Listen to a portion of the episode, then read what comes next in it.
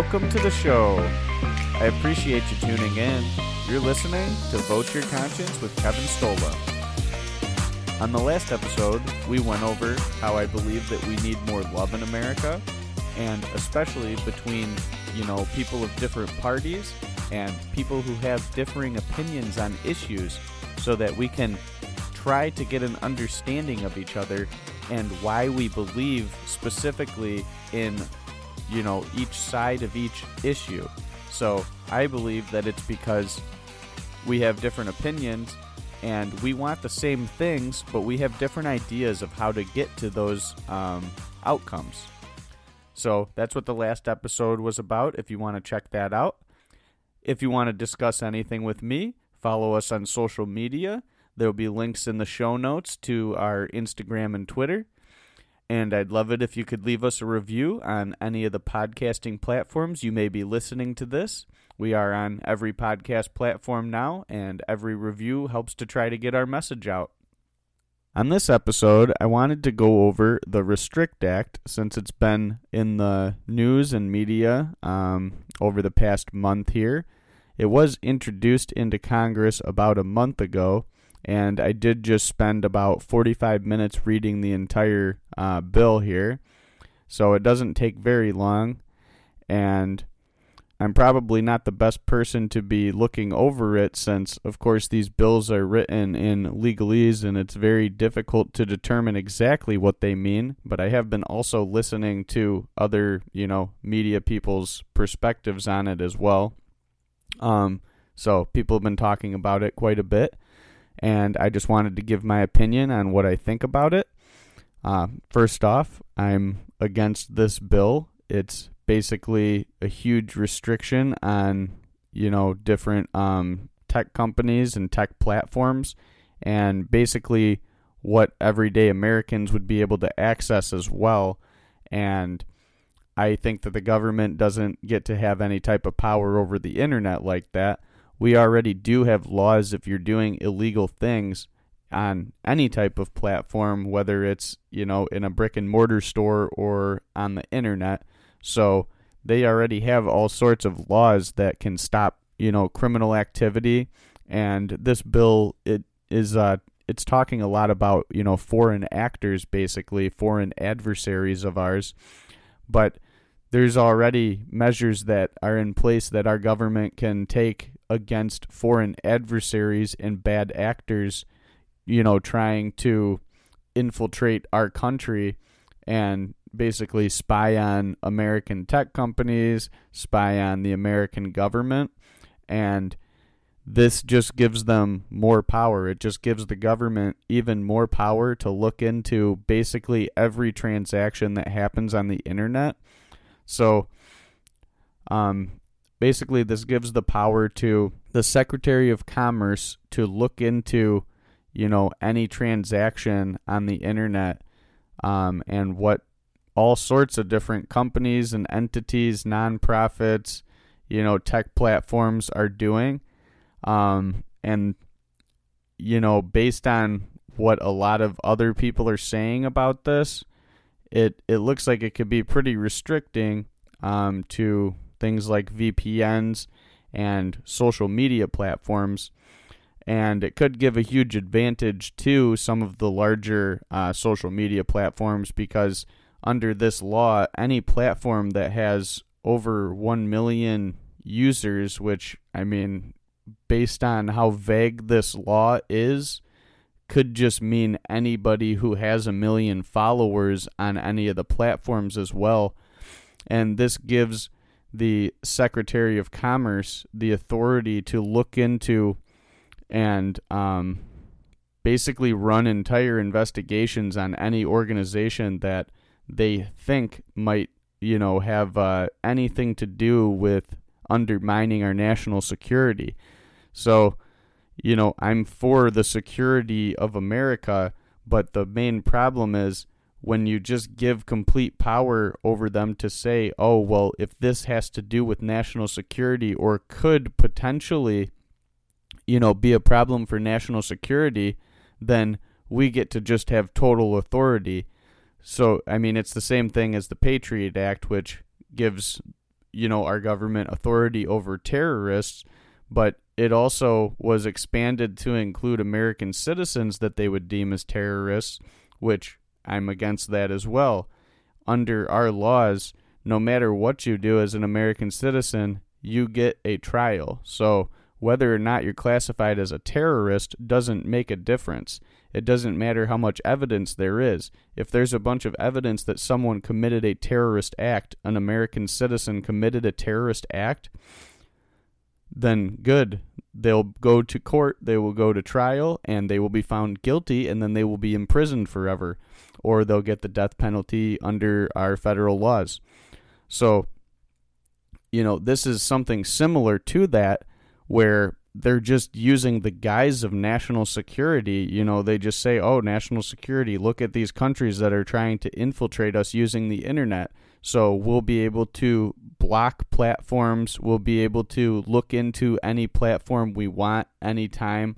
You know, this is also a huge issue for smaller companies because in in this uh, bill here, they can request all sorts of information and do these sweeping audits for a smaller company if they only have 1 million you know users which sounds like a lot but facebook has billions twitter has billions so you know on that level a million users is not that much they could be bogging people down in all these legal commitments, a smaller company that might be trying to challenge something like Facebook or even just a user um, who has a million subscribers.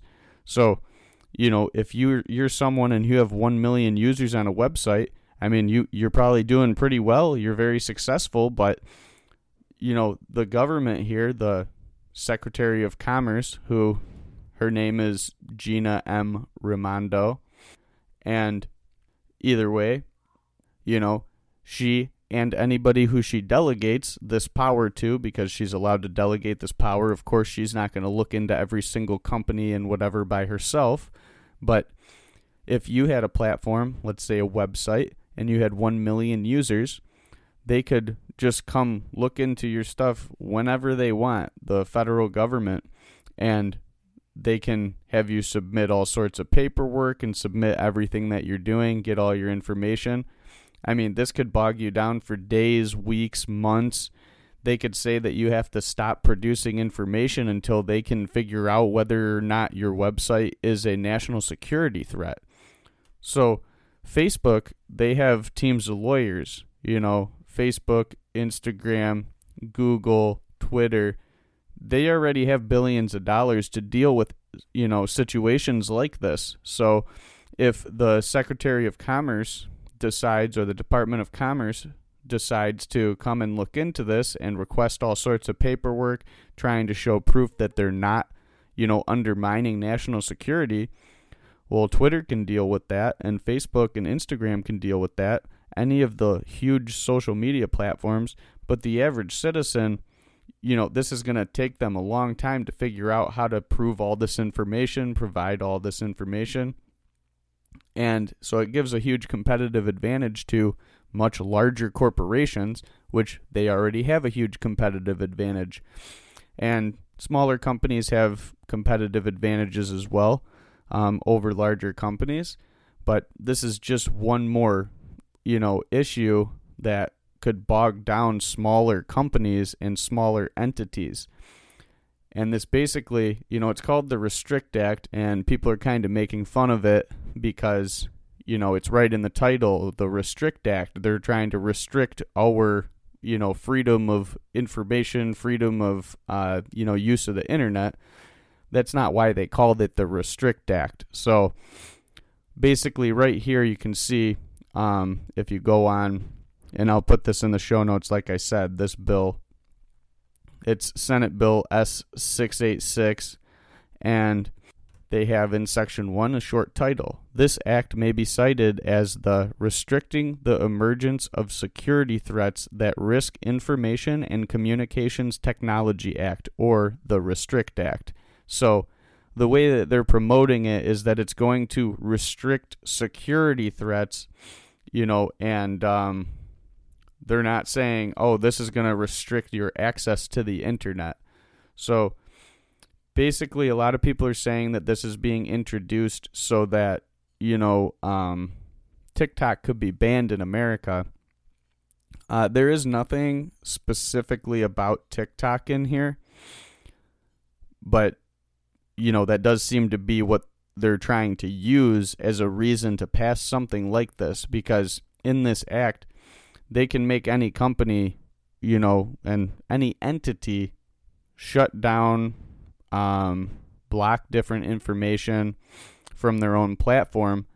And this would be through the Secretary of Commerce, the Department of Commerce of the United States. And the entities here, you know, they have all the definitions in the bill is a firm, a government, government agency, government department, government commission, labor union, a fraternal or social organization, a partnership, a trust, a joint venture, a corporation, a group, subgroup, or other association or organization, whether or not organized for profit. Well, that basically covers every single person, every single company, any organization. This gives the power to the Secretary of Commerce to look into any corporation or group or subgroup, association, anything, um, to determine whether or not you're a security threat. So they do already have these powers in in a broad way. I mean, even under the Patriot Act, this one is just giving them more power specifically over internet transactions. And these transactions can mean anything the transaction can just mean that you're having communications with someone else. So they can go in here um, if they wanted to mess with you. And anybody who has any interest in any of these companies, groups, organizations, or whatever. So basically, this covers any entity, you know, an organization that would be online and has any type of influence. Like I said, you know, 1 million users. And you can see this right in the bill. Like I said, it took me 45 minutes to read this bill. Um, and basically, it gives the Department of Commerce the authority to, you know, um, basically make you stop doing anything that you are doing currently that they deem to be against national security. So it's it's very vague language and I believe that's on purpose because then you know when they're trying to implement this they can just say that it's part of this law because it, it gives them this sweeping power and it gives the Secretary of Commerce I mean the way that it says in the bill the power to use any means that are legal, which what does that even mean? In national security, you know, almost every means is legal to them, but they're allowed to inspect, search, detain, seize, impose temporary denial orders with respect to items. You know, all this stuff that's here um, in the activities that they're allowed to do to enforce, they can you know, make people cease and desist what they're doing currently on their own website, on any of these platforms, and they're allowed to come in and inspect whatever they want, require any information that they want from you. And like I said, I mean, for a large corporation, this might not be as much of a problem because they have teams of lawyers already on their payroll.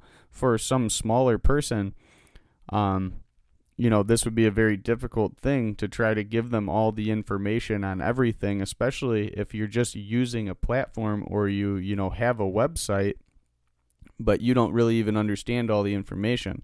So I understand that we should have protections against foreign entities from stealing our information, but I believe that the only right that the federal government has to ban you know, people from using something like TikTok or anything on the internet would be anything that's already in violation of our laws, and that would apply to the average citizen. So if you're posting, you know, videos of you committing any crime or you're using a platform to commit a crime, then you already fall under these laws. So this one doesn't apply to you anyway.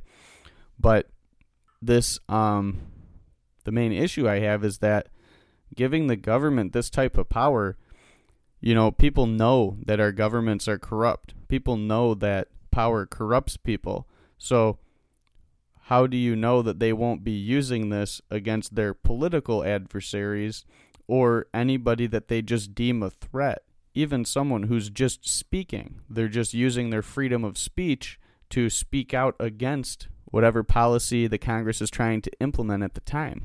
So, you know, this is a very important topic, and I don't even see how, you know, this kind of stuff gets pushed in our Congress, and that's why, you know, in this podcast, I'm always promoting getting other people in, you know, third parties, fourth parties. We need more people in there to stop stuff like this because this is a bipartisan bill. This bill has you know, it's like over 20 sponsors or something, and they're Republicans and Democrats. They always push through these kinds of things together, and no one even seems to notice.